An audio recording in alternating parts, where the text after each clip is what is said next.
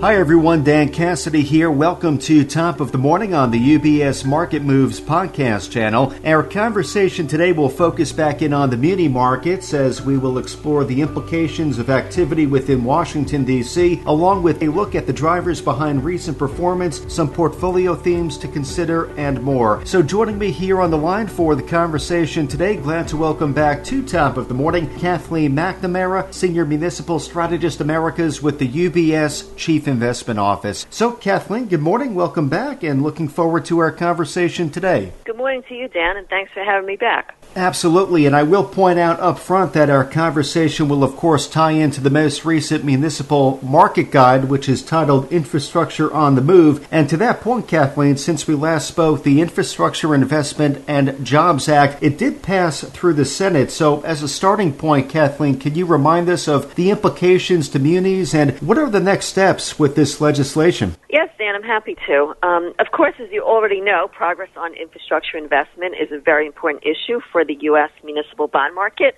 Uh, well, I will say is that market participants were disappointed that the bipartisan bill did not include at least two of the top muni priorities. The first element that was left out was the reinstatement of tax exempt advance refundings. And the second omission from the infrastructure bill was the creation of a new federally subsidized taxable municipal bond program similar to Build America bonds that we saw over a decade ago. On the bright side, the bill does um, increase the cap on tax exempt private activity bonds and provides grants to state and local governments to develop public private partnership programs. The bill is now with the House for consideration. Um, so at this stage, the final outcome and timing remains fluid. Kathleen, while the infrastructure bill is indeed a, a marquee piece of legislation, it, it's not the only consideration when it comes to D.C. So as we look ahead to the fall months, uh, what else specific to Washington, Kathleen, will be in focus that could pose implications to muni markets? That's right, Dan. I mean, beyond the Labor Day holiday, you know, we do anticipate a volatile time in terms of news flow specific to Washington. In addition to the infrastructure bill, also on our radar is the separate $3.5 trillion reconciliation bill that will be making its way through Congress in late September, early October. The final size and spending items have not yet been agreed to. That situation is also fluid. From a muni bond perspective, uh, there are two principal items that we'll be focused on that have implications for munis. The first is potential tax changes. Um, higher tax rates, as you know, would make munis more favorable vis-a-vis taxable debt. And the second is the potential impact to the size of the federal deficit and what that means for the broader rates market.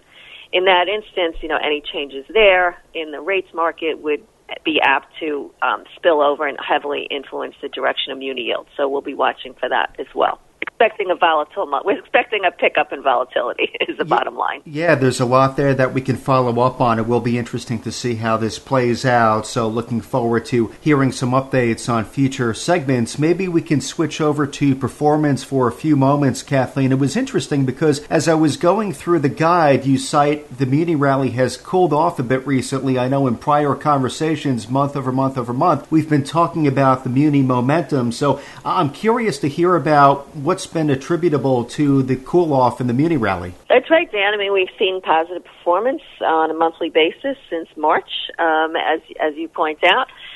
Um, we attribute the slight weakness in muni performance this month to two factors. I mean, the first is the increase in volatility in the 10 year Treasury yield that we've witnessed so far in the last um, two weeks or so. And second is, is simply the fact that the strong seasonal factors that represented a very important tailwind for the muni market through the summer months are now poised to soften. You know, that said, if we look at how munis have performed on a year to date basis, this sector is still up by 1.6%. By contrast, an index of U.S. Treasury securities as well as corporate debt are posting modest losses of 1.4% and 0.4% respectively. So at least, uh, although we've seen a little bit of weakness this month, um, the sector is still up on a year-to-date basis. Right. Well, appreciate that context, Kathleen. Very helpful. I do want to talk about maybe some muni-related portfolio themes for a few moments within the guide. Uh, you do outline a few for us. So, what can you share? Sure, Dan. I'm happy to. Well, there's no doubt that it's become more challenging to find value in munis with very tight spreads and low yields. We do highlight three portfolio ideas for investors to consider um, against that backdrop.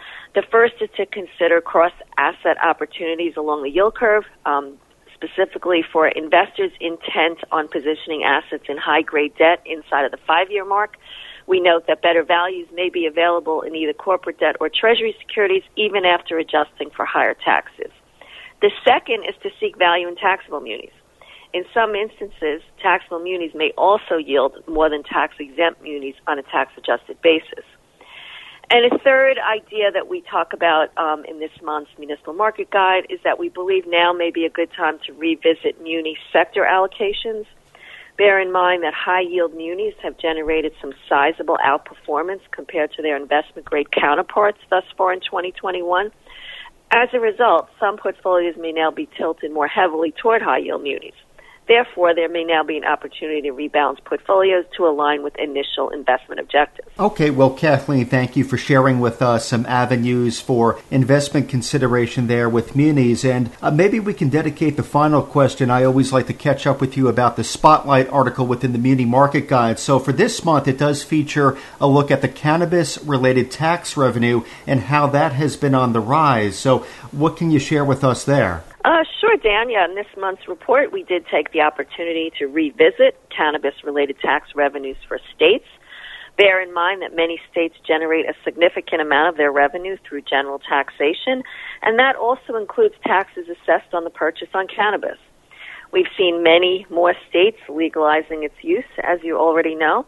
At the same time, cannabis revenues have witnessed a sizable jump of 58% in the most recent year alone.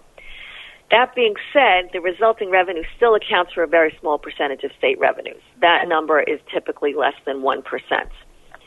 Going forward, you know, we do anticipate additional states to legalize adult use cannabis, and we do expect significant growth rate in sales and tax revenue to continue. Um, but the point is that although the resulting tax revenue is positive for the overall financial profile of state governments, that impact is still likely to be marginal for the foreseeable future. Well, Kathleen, thank you very much for dropping by for the monthly Muni conversation. As I alluded to a bit earlier, a lot that we can look forward to following up on with respect to policy and the implications there to the Muni market. So, more to come on that front, though. Very productive, helpful conversation as always, Kathleen, and we'll look forward to picking back up with it next month. Thanks very much, Dan. Have a great day. Likewise. Thank you, Kathleen. And again, today we've been joined by Kathleen McNamara, Senior Municipal Strategist Americas with the UBS Chief Investment Office. So, as a reminder to our clients and our listeners, the UBS Chief Investment Office does author a variety of publications and blogs that touch on timely market developments, asset classes, and portfolio allocation. Uh, these resources can all be located on ubs.com forward slash CIO. That, of course, includes the publication which Kathleen has been making reference to during our conversation today, the Municipal Market Guide, a monthly publication. A title for this edition is Infrastructure on the Move. So for clients of UBS, you can contact your financial advisor if you would like to learn more about today's topics or if you would like to receive a copy of the Municipal Market Guide directly. Top of the Morning is part of the UBS Market Moves podcast channel, which is available where podcasts are found, including on iTunes, Spotify, TuneIn, Stitcher, and Pandora. Visit ubs.com forward slash studios to view the entire podcast offering as well as the new UBS Trending video series. From UBS Studios, I'm Dan Cassidy. Thank you for joining us. UBS Chief Investment Office's investment views are prepared and published by the global wealth management business of UBS AG or its affiliate, UBS. This material has no regard to the specific investment objectives, financial situation, or particular needs of any specific recipient and is published for informational purposes only. As a firm providing wealth management services to clients globally, UBS AG and its subsidiaries offer both investment advisory services and brokerage services. Investment advisory services and brokerage services are separate and distinct, differ in material ways, and are governed by different laws and separate arrangements. In the USA, UBS Financial Services Inc. is a subsidiary of UBS AG and a member of FINRA SIPC. For information, please visit our website at ubs.com forward slash working with us. For a full legal disclaimer applicable to the independent investment views produced by UBS, please visit our website at ubs.com forward slash CIO dash disclaimer.